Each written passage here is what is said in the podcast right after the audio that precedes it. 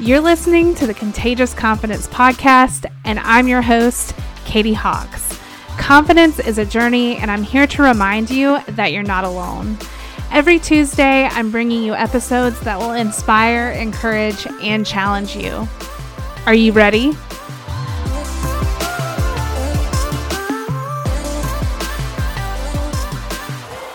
Do you own a business or want to own one someday, but you can't get out of your own way? Well, I'm so glad that you tuned into this episode. And even if you don't want to own your own business, I think you're going to get a lot out of this episode too. Because not only do we dive into what might be holding your business back, we also kind of dive into what might be holding you back. I am so excited to introduce you to my guest, Lauren Goldstein. Lauren is the founder and CEO of the award winning and globally recognized boutique business consulting firm Golden Key Partnership. Her clients lovingly call her the Biz Doctor because her superpower is helping highly specialized, seven figure service based entrepreneurs uncover what is keeping them stuck in the trenches of their business. As a trusted advisor to some of the fastest growing businesses and Fortune 500 companies like Apple, Nike, and AT&T for more than 12 years, Lauren's greatest asset is helping business owners successfully transition through the gap of business operator to true business owner, from chief everything officer to powerful and effective CEO and leader. Lauren is also passionate about the mental health of entrepreneurs. It's her goal to create a space for her clients to have more fun, play, and do good in the community while helping them have a business that can sustainably grow without feeling like it is all on them. So when they decide to take their much deserved vacation, their business runs without them having to worry. Lauren is also the host of the Biz Doctor podcast. I have so loved listening to Lauren's podcast since we connected, and literally, I could talk to her all day long. She was so much fun to talk to. She has so many good nuggets of wisdom. We talk about books that we both read and the takeaways that we've had from them. And we also talk about her business and her experience working with business owners and how she's really helped them create the life and the business that they've dreamed of. It was truly an honor to speak to Lauren, and I can't wait for you to hear our conversation. So let's get into it.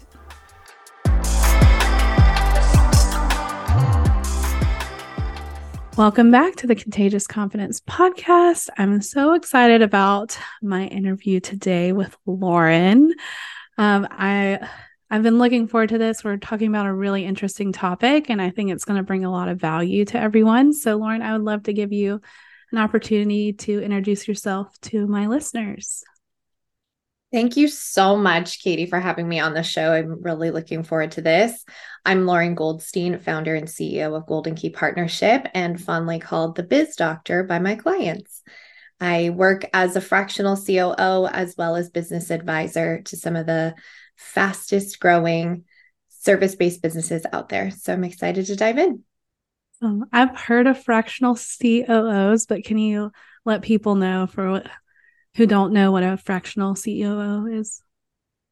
Oh, that is way to kick us off with a very loaded question. So COO is um is actually one of the most impactful and also convoluted roles there is out there. I think there's actually Harvard uh, Business Review posted a research project about this title COO, and I think they they they uncovered there's eight types of COOs. But to put it in very simple terms, I am the conductor of the business. So what that means is making sure that all the moving parts and pieces are moving together, and you don't have one part going this direction, another part going this direction and um, my specialty as COO is in operations and teams. So there are COOs that come with sales or marketing backgrounds. Mine is specifically in operations and teams. So what that means is making sure you have the right resources in team to scale your business effectively and back that up with the right operations and systems so you can be more profitable.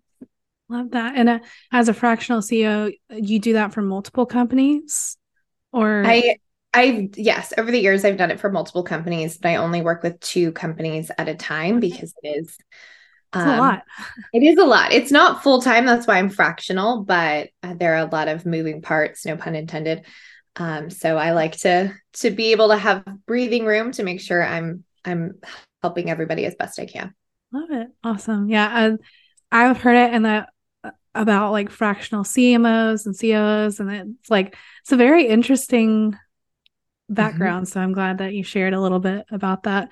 Um, yeah. But out, today we're talking about the topic of are you blocking your business growth and success? Because um, a lot of CEOs are the bottleneck of their business, and we're going to talk about how to get out of your own way mm-hmm. and help scale scale more quickly and sustainable your business without the burnout. So I think this is going to be like a very juicy topic and I am looking forward to diving into it. Uh, so my first question for you is how do you define success? Oh, wow. You are coming in hot with all great questions.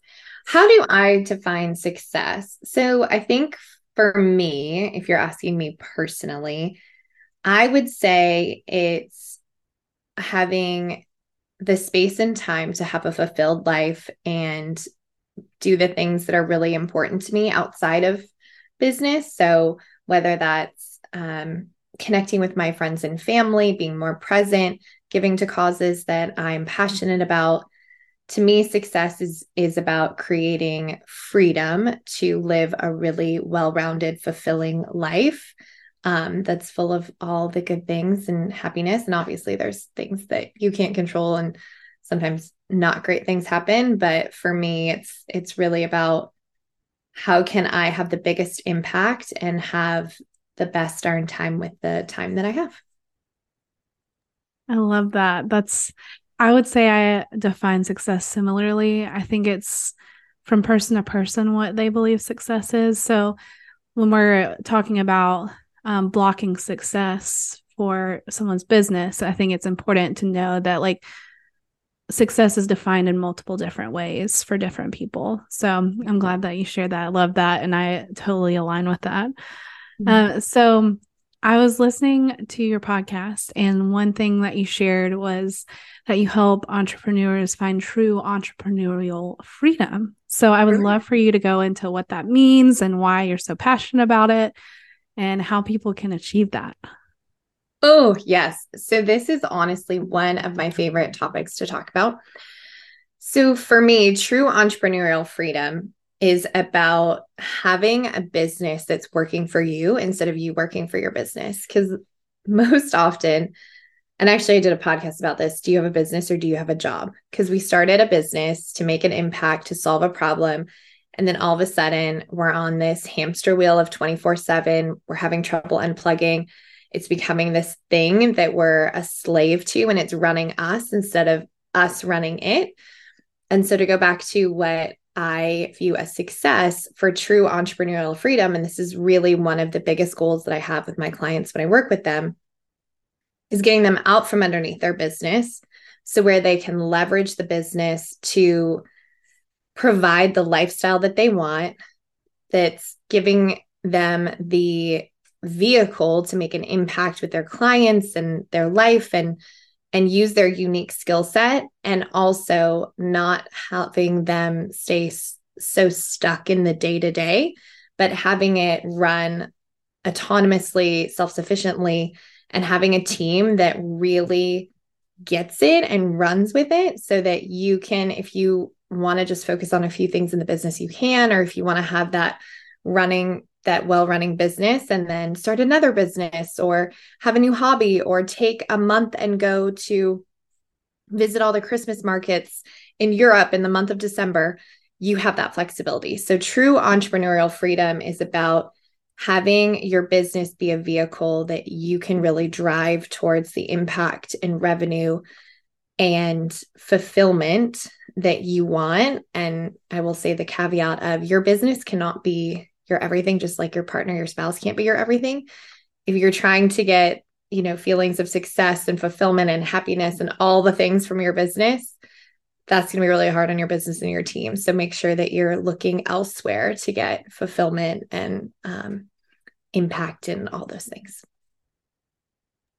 I that's something I think so many people want for so many different reasons, but I feel like a lot of people feel like they can't achieve that. I think that mm-hmm. a lot of people do put their value in their business and it becomes their everything and they can't get out from underneath it and they can't grow it because they've created these systems and these teams that aren't supporting their goal of true entrepreneurial freedom. It's like at that point you're living to work rather than working to live. So um, yeah.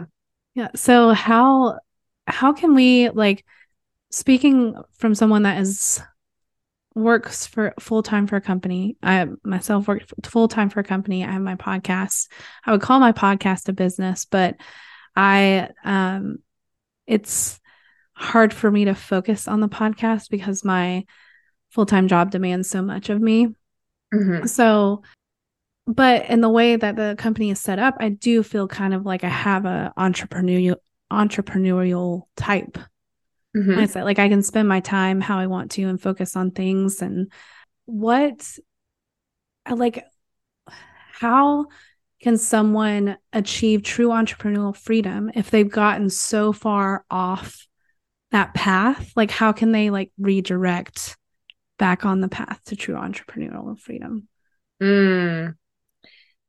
Yeah, that's a fun one. I'm going to I'm going to tell you a story and it's going to illustrate why I'm so passionate about this because for me entrepreneurs, small business owners, we really move the world forward because we're the innovators, we're the creators, we're the we're the people that challenge the status quo. And with that comes a pretty heavy burden to our mental health if we're not careful. And so when I look at you know being in too deep and feeling like you're just not sure how you're going to get out.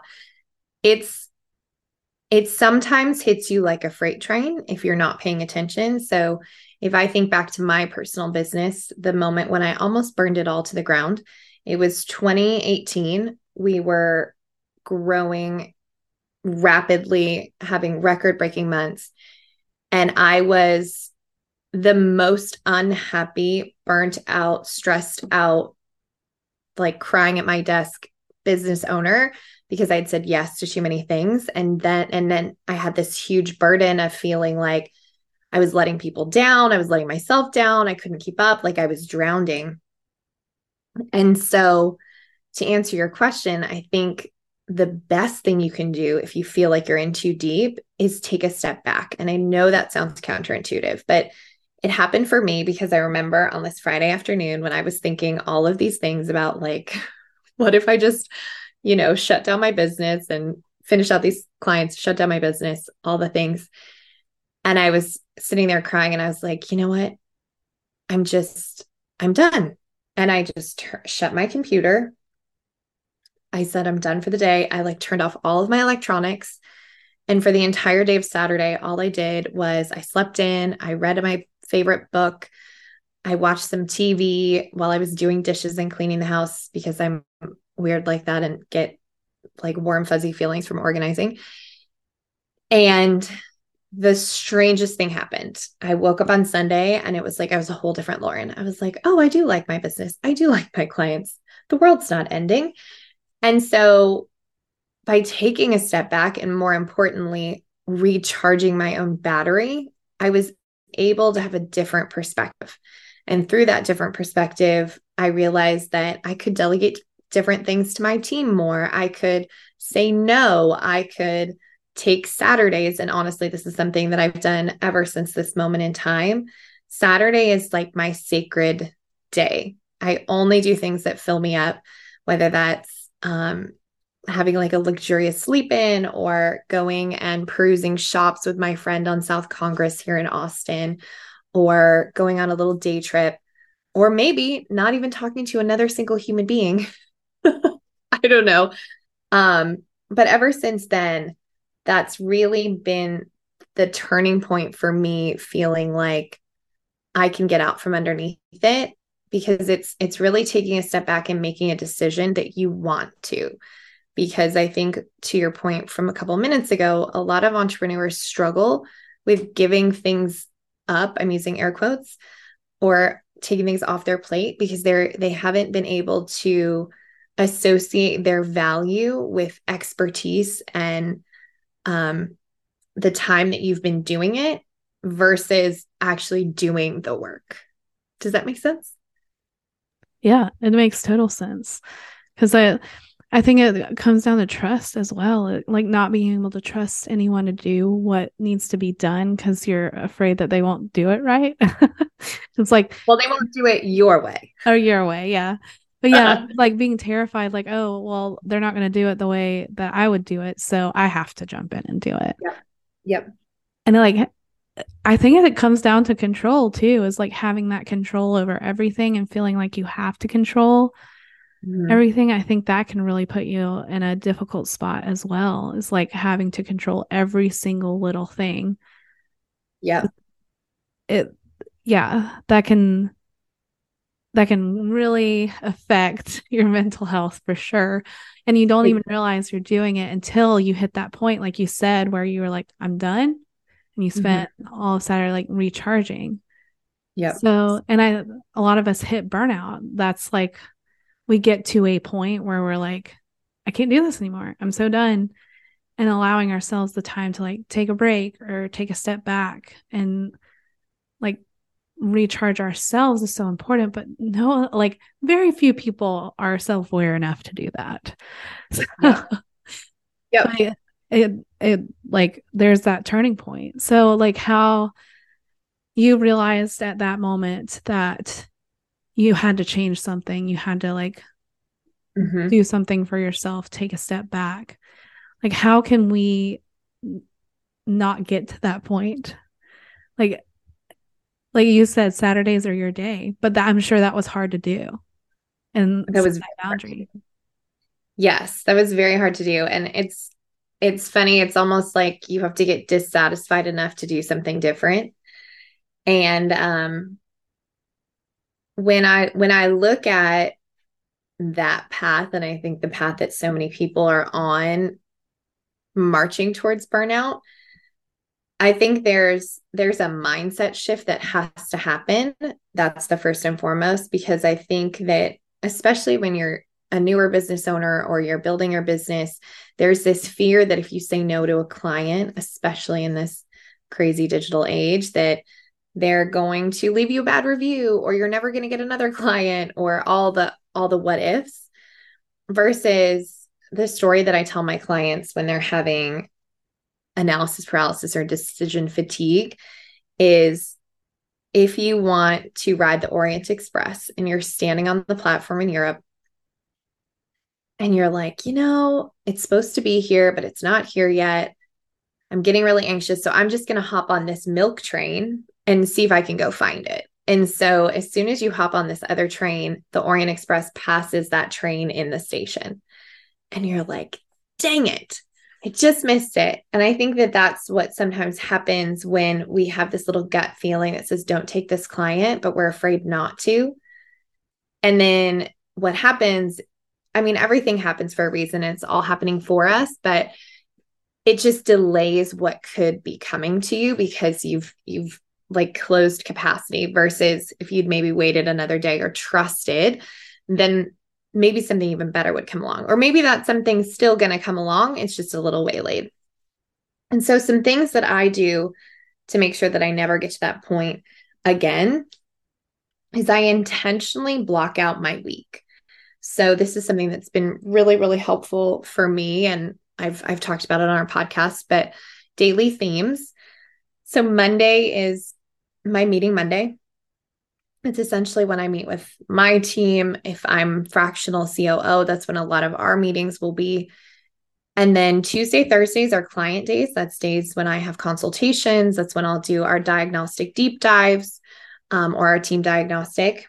And then Wednesday, this is my favorite day besides Saturday, is Wednesday is my admin day. So that's the day that I specifically set aside to work on the business instead of in the business. So nobody can get on my calendar. I'm not doing anything that isn't actually moving the business forward. And so I'll do things like podcast interviews or, um, you know, marketing things or follow ups and things like that. So working on the business, on the strategy. And then Fridays, you know, I, I call it Freedom Friday, but it's also Financial Friday. So some days, you know, I'm wrapping things up. Sometimes it's Flexi Friday where I, I get to schedule a diagnostic on that day because we needed to slot someone in. Sometimes I'm traveling but it's the day that I really take stock and wrap up the week. Uh, and that cadence has really created a lot of uh, freedom and flexibility for me because it's interesting, especially for women. We need structure to be able to flow. And so by structuring my week, it's actually created more uh, fl- fluidity because I know what's expected. And then within those days, I don't book myself more than 50% because I always want to have the white space. And so I remember, gosh, it was probably a year, a year ago. Uh, I had a client who um, came to me because she'd made some some really not great hires in the past, and she was a little gun shy and she really needed help. So we did a team diagnostic, and I gave her some homework that, quite frankly, she said scared the crap out of her. I said, I want you to clear your entire calendar next week. Whatever's on the calendar, I want you to clear it off because you don't have enough space in your calendar right now to actually move things forward, grow your business, get creative, et cetera, et cetera. So she cleared her calendar, reported back. She's like, that was the best week ever. I was so happy, fulfilled, et cetera. And I think she made, I don't know, something absurd, like $20,000 of things that just had finally precipitated because she had had this space. So that was a very long answer to how do you not get to that point of burnout? You have to be very intentional with how you structure your day and your week and creating the space because I think we get so into a rut or a habit of just going through the motions every single day that we're not intentional about our day. And I actually posted a, a reel yesterday um, that said if you did the same things to that you did today for 365 more days, would you be where you want to be by this time next year? And I think it's it's such a like a shot to the to the heart, like shots fired. But the truth is that if you're not intentionally building your day, then it's going to run you instead of the other way around. Hmm.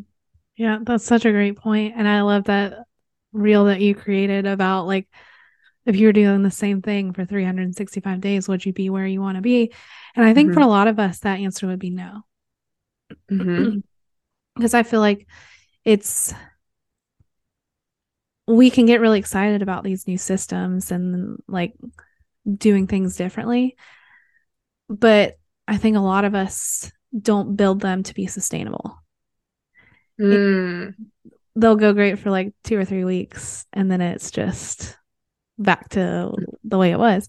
So, how can we create like sustainable habits and systems and structures around our day to not let us get back into that old pattern? I feel like this is the age old question. Um, so it, goes back to psychology. So um, for those of you listening, I'm not sure. I actually talk about this in my bio, but my degree is in cognitive neuroscience. So the the mind and the brain are my playground, and it's it's very valuable to have this background given the work that I do with CEOs and business owners and getting them out from underneath their business because it's it's that mindset shift. And so when it comes to systems and scaling and sustainability and creating new habits, I think the most important thing is the, the, very important quote of Rome wasn't built in a day. And so when you think about that, having the grace of understanding that it's probably going to take a little more time than you think it is to get the habit ingrained, I think it actually is 90 days that it takes to get something to truly become a habit. And then the other thing that is really important to remember, I think, and it's uh, from the book, The One Thing, is so much of what we're creating is not actually getting to the root of what the problem is. And that's why they call me the biz doctor, because we actually get to the root of what's creating the friction or dysfunction in the business or the team or the CEO. And so if you don't sit down and actually think about what's taking your most taking the most amount of your time or breaking or causing friction or whatnot and drill down to the lowest common denominator, then you're just going to start duct taping things at the surface level. And so, for sustainable goals, systems, operations, you really got to get as simple as possible because as your business grows, it should get more simple. It should not get more complicated. And so, if you find yourself doing the same thing over and over and over again or having the same conversation, see if you can automate it, see if you can systematize it, delegate it, etc. And then the other thing I want to say is I think we have a propensity to have this all or nothing view where we either got to like change everything or change nothing. When in reality, to go back to the one thing, the actual question I'm paraphrasing here is what is the one thing I could do so that everything else is either reduced or unnecessary? When we think about our business and our life in that way, then it makes that habit building easier so don't try and change your sleep schedule and your gym schedule and your diet and your business model all in the same week. Pick one. Pick one that you think is going to make the biggest difference. For me, I'll just be very transparent. I'm a night owl. And so, you know, sometimes I'm going to bed at one, two, and then, you know, waking up around eight, eight thirty ish. Um, and it's not always supportive. And so what I've I've been really consciously working on is going to bed a little bit earlier and also waking up a little bit earlier so I can maximize my day. And trust me, there are days that it's just like it's not going to happen. but that's okay. It's a it's a habit where I just got to keep doing it. And also knowing that I'm not perfect, we're not perfect. And so if I decide not to get up at 7 a.m. anymore, which I know some of you listening are like, what? She sleeps until seven? Um, then that's okay. We'll do the best we can for each day because that's what's important. Do the best you can every day because some days you're going to be sick or ha- like the kid's going to get sick or you're going to get stuck in traffic. And you just got to do the best you can for that day and then keep moving forward. Oh, I really love that advice. And I like, I really want to read the one thing now. Um, because they when book. you when you were talking about um creating habits and that sort of thing, I was thinking about Atomic Habits, mm-hmm. which is a book I've read, and they're talking. Um, he talks about like changing one percent each day. Mm-hmm because the 1% can have an impact. It might not feel like it's a big change, but it's like a slight change that's going to lead to an even bigger change and to not let things like it's okay if you have days where you're not doing that habit like i think of my husband missing taking his vitamins every day. Mm-hmm. so i told him i was like it's okay that you didn't take them today but don't let it happen tomorrow because if it happens tomorrow it'll happen the next day so it's like mm-hmm. it can happen one day but it's like don't let it continue to happen because that's when you're going to get out of the habit Mm. So, yeah, like, and I think that's true for a lot of people. Like, I, I was really good at working out for like five years, like work, getting up, working out every single mm-hmm. morning at like 6 a.m., 7 a.m. And I've had to like change some of those times. But then I got pregnant and I don't have the energy to work out. And I have to, I had to be okay with not getting my movement in in the mornings because I want to sleep in. I need my sleep. Mm-hmm and then trying to figure out other ways to incorporate movement into my day that make more sense for me now. So, and yep. that's been tough. I'm having a hard time creating a habit there because I never know how I'm going to feel. so, mm-hmm. it's actually it's really interesting. So, you touched on two things that I want to expand on really quick. One, I don't know if you know this, but the the theory that you're talking about is called uh, the slight edge. And it's essentially the reason why a penny doubled every day will give you millions of dollars. So that 1%, if it's the right 1%, or I'm not going to say right, I'm going to say the most supportive 1% towards your vision, it will hockey stick all of a sudden. It'll look like you're not making any progress. And then all of a sudden it'll take off. The same is true if you're doing unsupportive things, like let's say, you know, you're not making those sales calls or not doing the social media reels or you're eating not healthy or not sleeping, then all of a sudden it's it's you're like, it's fine, it's not having an impact. And then all of a sudden it'll just fall off a cliff. Mm. And then Mel Robbins, I don't know if you've ever heard of Mel Robbins, but she will say, and it's actually right next to me. It says fact. You are never going to feel like it. And I think so often we let our feelings dictate whether we're committed to our vision or not. Mm. And so, like my desktop that I'm staring at right now says, Are you more committed to your future vision or being uncomfortably comfortable? And I think that's the question that we have to ask every day is are we more committed to the vision we have for our business, for our bodies, for our relationships, for our life, etc. Or are we more committed to feeling this comfortable, I'm using air quotes again, comfortableness that we're feeling because we know that we're not really living the life that we want, but it's uncomfortably comfortable. Oh, that's so good. One, I love Mel Robbins so much. I think she's the best. I just like every time she puts something out, I'm like, oh my gosh, like, is she in my head? And then, yep. Uh, yeah. But then, yeah, like you're saying, like, are we committed to the vision? Mm-hmm. or are we committed to being uncomfortable knowing that we're not like going towards a vision, but we're just being pretty much complacent in where we're at? Yep. and not making steps towards that greater vision? Because i think it impacts all of our life. Like you said like our relationships our like health all of that not just our business. And why do you think that so many people especially women get in the way of their business's growth like what have you seen when you work with companies uh so many things. Also, sidebar, Mel Robbins has a book called The Five Second Rule. Amazing book. It's essentially the premise is the moment, again, it's next to my desk. So, the moment you have an instinct to act on a goal, you must five, four, three, two, one, and physically move. Otherwise, your mind will stop you, which is so interesting. So, the thing that I see get in the way of most women being successful in their businesses and their careers and even their lives is two, maybe three things. The first is worthiness. So, feeling like you're not worthy of having the things that you want.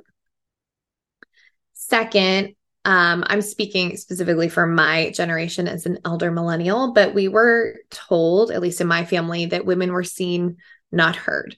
So there's breaking that stereotype of, you know, we're not bossy or being a, a biatch, you know, we're being a leader. Maybe we could be more effective communicator, but we're leading. And so breaking through that stereotype.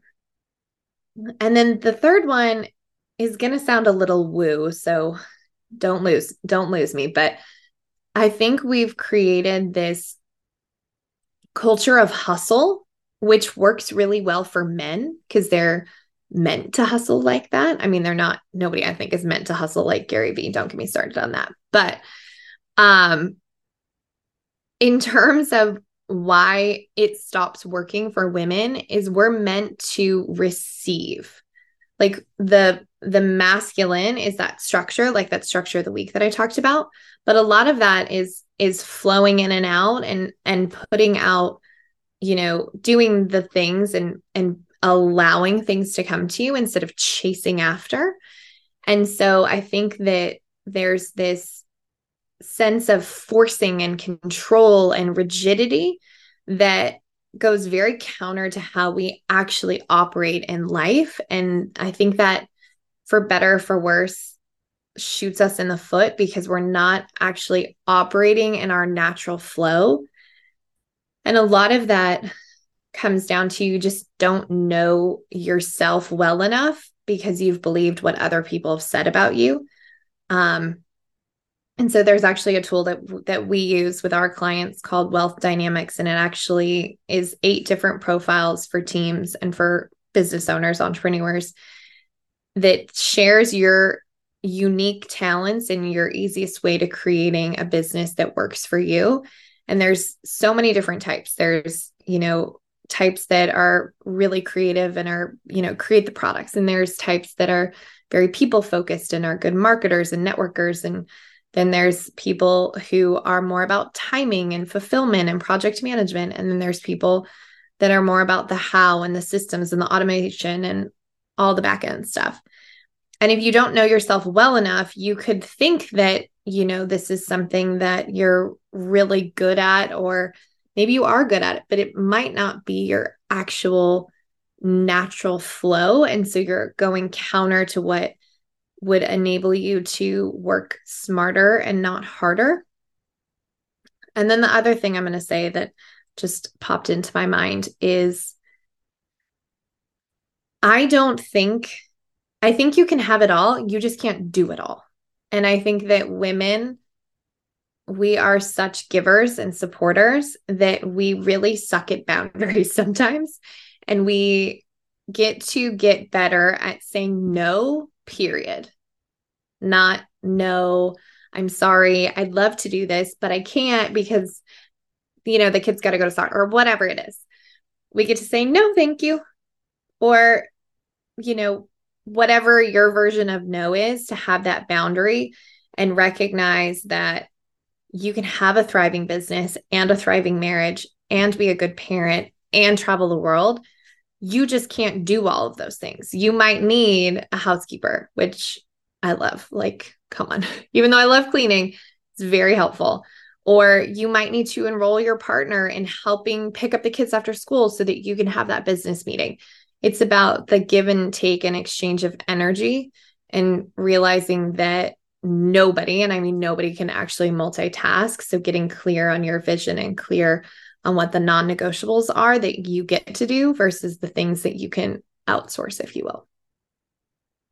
Well, so many things you just said I want to talk about. That was excellent. Like that spoke to me. I think people can't see us, but I don't know if you saw me when you said worthiness. And I literally was like, I just crumbled in my yep. hands. Because that's true. Like my entire my word for the year last year was worthiness. And I was mm. exploring mm. what being worthy meant to me and what I was putting my worth in. And it was like such a crazy year, like a crash course in worthiness. And I feel mm-hmm. much more sure of myself. I just still have my moments, but it's like I know what my worthiness is. I've explored that. I understand that. I know myself. And I don't allow things to come in that make me question that. Mm. So I love that you touched on that. Also, I agree. No one should hustle like Gary Vee, but he is just like, for those of you that don't know, you probably seen his stuff. You probably seen his videos. He's just like all over the place and absolutely killing it. But it's yeah. just like, how does he do it all? But he's like in every video. I don't see that's the thing. So I I mean, I know this is going out into the interwebs, but I know people that know him and I'm I'm not convinced that the person you see in public is the person that exists in private. And I don't think he does it all. I think he's got a really great team. Yeah. But I also I don't know, this is going to be controversial, but he might be killing it. I don't know. I haven't seen his books, but like that kind of killing it, I think will kill you faster than it will help you. And I think there's so much vanity metrics about like a million dollar business or a million dollar launch. I'm sorry, like I would rather have, you know, a half a million business, a half a million dollar business that makes like $400,000 in profit than a $2 million business that made $100,000 in profit. Like there's different ways to to get there. You just got to find the one that fits for you and know that it's going to look different and that's okay. Mm-hmm. Like the only person you're competing with is yourself and the only business you're competing with is the business of yesterday. Mm-hmm. Yeah. Well, yeah. And I think there's uh, so much comparison that goes into that too. Like you're I've heard like the audio clip like it's me against me mm-hmm. or it's me against me yesterday or something like that, but it's so hard to like put your blinders on. It's like like, like Gary Vee is a great example. Like we don't know what he's like behind closed doors. On the outside it looks like he's absolutely like he's got so many things going on and like he creates all this content. We know pe- he has people creating the content for him. He just mm-hmm. is there. He says what he says. But it's like yeah. he's he's surrounded himself with a team that makes him look like he's killing it, whether he is or not. So it's just like we can't compare ourselves to the like people like that things like that. We can only compare ourselves to ourselves yesterday. And i think it's so hard to remind ourselves of that because we always feel like we're competing against mm. other entrepreneurs like any sort of like business that is within our industry. We always feel like we're competing. Yeah so think that's important to touch on because that's like that can que- have you question your worthiness too and mm-hmm. I mm-hmm. do I do agree with you about like women sucking at boundaries because I am 100% an example of that. Yeah. But I did see something really neat this week. I think it was the Olsen twins. Uh, it was mm. like a clip. I was on TikTok or something, and they said no is a complete sentence. Yeah. But it- like why like why do we think it's not? Why do we my husband tells me all the time he's like you don't have to give me an excuse. You don't have to justify your decision but i feel mm-hmm. the need to do that. Yeah. So i know. It's crazy. And i one of my one of my favorite quotes somebody told me many many years ago is don't compare your behind the scenes to everyone else's highlight reel. Because i remember seeing somebody talking about comparison seeing somebody who had a business that was very new. All of a sudden, she was in this magazine as like the top business to watch. And I'm like, I know what's going on behind the scenes. What the heck? Like, how did you get in the magazine? And I've had this business for eight years and we're doing really well, and I'm not in the magazine. And then I realized that so many of those awards and magazines and etc. are pay to play, where you can just pay a certain amount of money and then you get in them. And it like literally broke my brain because here I was thinking that I was somehow sucking or failing because she got in a magazine and I didn't. And then I realized that it's all perception. And I just, it, I mean, don't get me started on the TikTok filters and all the things that make beauty so unattainable. Um, it's just, it's a wild, wild world where you just get to remember that you're worthy just because you exist. You don't need to do anything. And when you say no, own it because here's here's what I had to remind myself. I can say no once and then change my mind. I can also say yes and then change my mind. It doesn't make me a flip flopper. It doesn't mean I don't have integrity. It means that I said yes or no in a moment of time and then changed how I was feeling later. There's actually another great book called Thinking in Bets by Annie Duke. And she talks about how so often as human beings, we paral- paralyze ourselves in decision making because we we fall victim to this thing called resulting, which is where we make a decision right or wrong based on the result. And the example she gave, which was really interesting, is I, I think it was the Seahawks versus Patriots Super Bowl game several years ago. And the coach made a call that in like they were on the five yard line, needed a touchdown to win. The Seahawks did. And he made a call to pass the ball instead of run the ball. And the ball got intercepted and they lost the Super Bowl. And the headlines the next day were like, worst call in, in football coaching history. He should be fired. Like all the things. And he said in an interview, you know, why was it such a bad call? And he said, it wasn't a bad call, it was a bad result. And I think that when we look at our decisions, like we make the best decision with the information we have and the time that we have. And the result comes down a lot of times to luck, which is not in our control. So if we look at our decisions as right or wrong, then we're more likely to get stuck not making a decision and just in this eddy of indecision. Um, because the other part of this is hindsight bias. Because hindsight's 2020, we can always see how we would choose after we know the result. And so when you put those together, then you create this self-fulfilling prophecy of beating yourself up over your decisions when in reality you made the best decision you could. Maybe it didn't play out the way you wanted, but the hindsight bias and the decision and the resulting shouldn't make you question whether you're a good decision maker. It's a fascinating book. She's a professional poker player. And so she relates all of this back to poker and how life is more like poker than it is about chess. And I'm a chess player. So I that blew my mind, but super great book. Got us off on a little tangent there. Love the tangent though. I feel like it really relates to our conversation. And I think those are some nuggets that people can take away from this to implement in their own life and be aware that that could be happening because mm-hmm. yeah we beat ourselves up about not making the right decision and we're mm-hmm. always like we have so much fear around like making the wrong decision that we decide not to make a decision at all yeah like it's pushing through that fear. I feel like in my journey with confidence that has really like been pushing through the fear, pushing through the uncomfortability and realizing what's for me and what's not for me. Mm-hmm.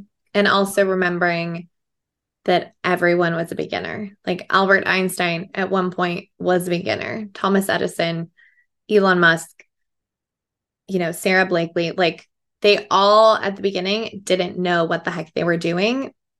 And I think it's really funny how imposter syndrome, which is something I didn't talk about, but that's also probably something that holds us women back. I know it's held me back for a long time. The people who have imposter syndrome are actually the most qualified because the people who don't have it are just the people that are like, nope, like they it's it's really a funny paradox because the people with imposter syndrome generally know there's so much left to learn, which is why they feel like an imposter, versus those like arrogant people who are just like, no, I know everything. And they just they blindly have this confidence, which sometimes I'm like, I I would love a draft of that. Um, so I think it's just remembering that every day we're learning and there's always going to be somebody smarter than you. There's always going to be somebody who does less than you or more successful or less successful. And it's just about are we doing better today than we did yesterday? 100%. I think that's like really what this conversation is about. Like, whether or not you own a business, whether or not you're a CEO, like, you're the CEO of your life. Mm-hmm. And it mm-hmm. really comes down to like how you make the decisions and how you operate. I think I think that's what I'm taking away from this conversation because it's hard. Like when I was creating questions, I was trying to relate to like owning a business and trying to create questions that would be valuable for people that own a business. At the same time, also thinking about those that don't or want to, but don't really know how to go about it. So I think like our conversation has kind of come full circle in a way. Mm-hmm. It's like, these are things, yes, you can implement in your business, but it really starts with your life and how you operate in your life and make the decisions for yourself and draw up those boundaries. Like, get really good at doing it in your personal life, and then it's going to infiltrate everywhere else. So, 100%. I like yeah. to say business business is just personal development with a paycheck. Yeah. Oh, I love that. That is so true. yeah. Well, so since we have talked a little bit about confidence. I would love um, to talk about like how getting out of our own way can help us with our confidence. I think we've talked about a lot of things that can help us get out of our own way, but how does that help us with our confidence?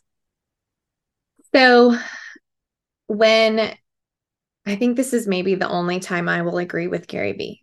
So he says and me, it's probably honestly not attributed to Gary Vee, but he just he's sticking in my mind as the person who said it. Fail uh, frequently and fail fast, because I think that sometimes as women we see this view of um, failure as you know completely de- debilitating versus you know i also call it launch and learn just take whatever you're doing and do it and get in get in the habit of failing every day so that you get more comfortable with it. And when you're not failing then that will become uncomfortable. And so you'll know something's off. And i actually i did a podcast interview um, with hillary weiss and we talked all about imposter syndrome and getting out of your own way and we did another i did another one with whitney alexander about turning your inner critic into your inner champion. And so if you want to pop over to the biz doctor and listen to those two episodes we dive way more into this because i don't know if we can we can cover all of that in this um in this episode. But really it comes down to what i said at the beginning of the episode of deciding because i think so often we just never make the decision to get out of our own way and stop self sabotaging because we get to this set point of uncomfortably comfortable. And actually, another book recommendation. Can you tell I read a lot of books? Um, the Big Leap by Gay Hendricks talks about this a lot about a set point. And the analogy that he uses that has always stuck with me is um, it's kind of gross to think about, but if you put fleas in a jar. So fleas can jump like astounding, like, I don't know, 17 times their little weight or whatever. So, like feet. Anyway, if you stick them in a jar, they're going to jump out. But then if you stick them in a jar and put a lid on, they're going to start hitting their little heads on the lid. And then pretty soon they're actually going to start adjusting their height so they don't do that. So then you take the lid off and they don't jump out of the can. So obviously, this is an antidote that is told in the book and I don't know if it's true but it it makes a good analogy of so often we do that to ourselves where we hit that glass ceiling that we want to break through. And instead of enduring the pain and discomfort that comes with change and doing something different because our brain back to neuroscience our brain is just trying to keep us safe. And essentially anything outside of the norm is that saying danger danger danger you're going to die. So instead of busting through that glass ceiling, we start limiting ourselves because we don't want to feel that pain and discomfort.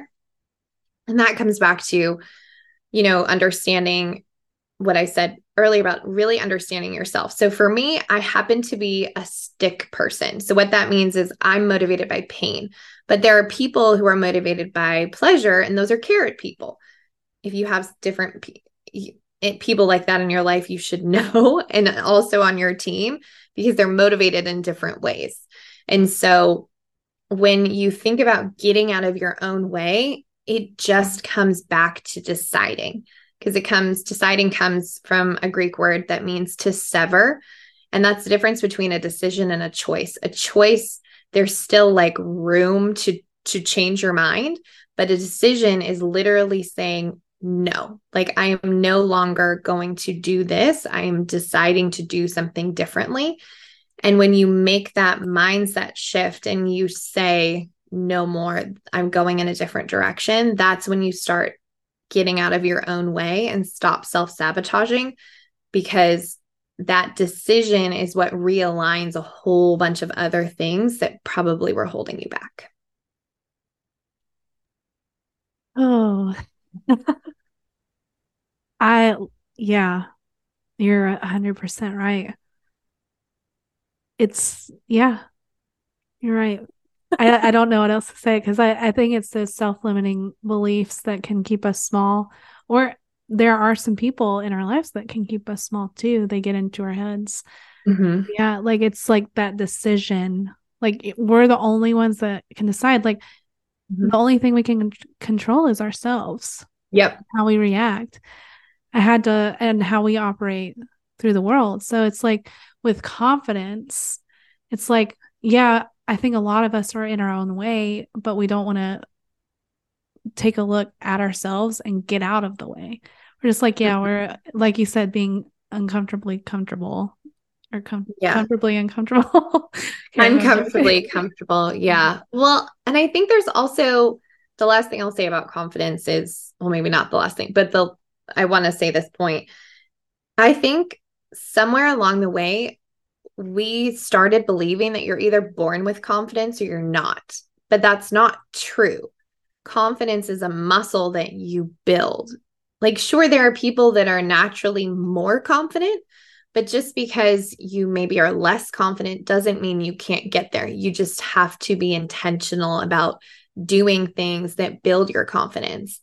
And it's sometimes you could do something big and, you know, go win an award, but sometimes it's just something small like talking to a stranger at a coffee shop or, you know, just like this is going to sound so funny, but as an elder millennial, I used to call myself a geriatric millennial, which apparently didn't sound great. So I'm an elder millennial. I don't love social media. I really don't. And so something that's building my confidence is posting reels or like figuring things out. And it seems so little probably to somebody who's a content creator and an influencer. But for me, it's like a little step every day of building my confidence. And so I don't think it has to be. In fact, I will say it should not be all or nothing with confidence. You can go back to that 1% that you said. You can have 1% more confidence every single day when you are intentional about it. Oh man. I love this conversation so much. I could literally talk listen to you talk all day long. Um, oh, well, thank you. I just like I like everything you said was so powerful and intentional, and I can't believe that we're already at time. so oh, yeah, like the hour has passed by very very quickly. Mm-hmm. Um, so I and I'm sure a lot of my listeners are feeling the same way. Like I wanted her to keep talking. but y'all, she does have a podcast, and the yep. episodes that you mentioned, I will link in the sh- show notes, and then also I will link to your podcast in the show notes as well, so you can definitely go check her out there. But I did, as much as I hate to do this, I want we need to wrap it up because we're we've been talking for a while. Yeah. But I and I think that was a perfect ending to our conversation and talking about confidence because I think that's like that's where a lot of things lie for women especially is like realizing that it's not something you're born with mm-hmm. it's a muscle yep so, absolutely yeah. absolutely love that so well Thank you so much for having me on the show. And yes, as you said, if you want to hear more from me, my podcast, because I'm already in your ears, hop on over. It's called The Biz Doctor. It's available on all the podcast platforms. So be sure to subscribe so you can get our latest episode. And if you're a business owner looking to get out from underneath your business, you can always learn more about the work that we do at goldenkeypartnership.com. Yeah. Well, and um, where can people find you on Instagram since you're posting reels? Oh, yes. On Instagram, my handle is it's Lauren Goldstein. I'm also on LinkedIn um, and Facebook. I'm on all the things, but we're getting a little more active on Instagram.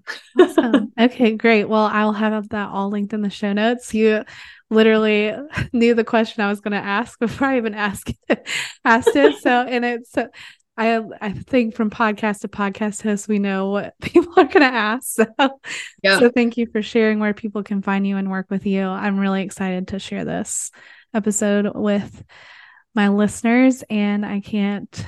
I, I I just can't believe that I got to talk to you. I feel like this is like a dream interview and conversation and I'm I'm taking so much away from this. So thank you, Lauren. Um, Oh my gosh, you're so sweet. It was such an honor. And I really, I love doing these interviews because mental health is such a passion of mine. So if I can do just that 1% to help somebody or share a nugget that they can take with them and help them make a bigger impact in the world, I'm I'm happy. So thank you so much for having me and asking such great questions. It was it was a pleasure. Thank you. Well, I think that speaks volumes to who you are and just keep doing what you're doing and helping business owners and all the things. So, uh, and thanks so much, everyone, for listening. If you love this episode, please share it. And if you want to hear from more incredible guests, just like Lauren, please take a few minutes to rate this podcast, write a review, and subscribe. And I'll see you in the next one.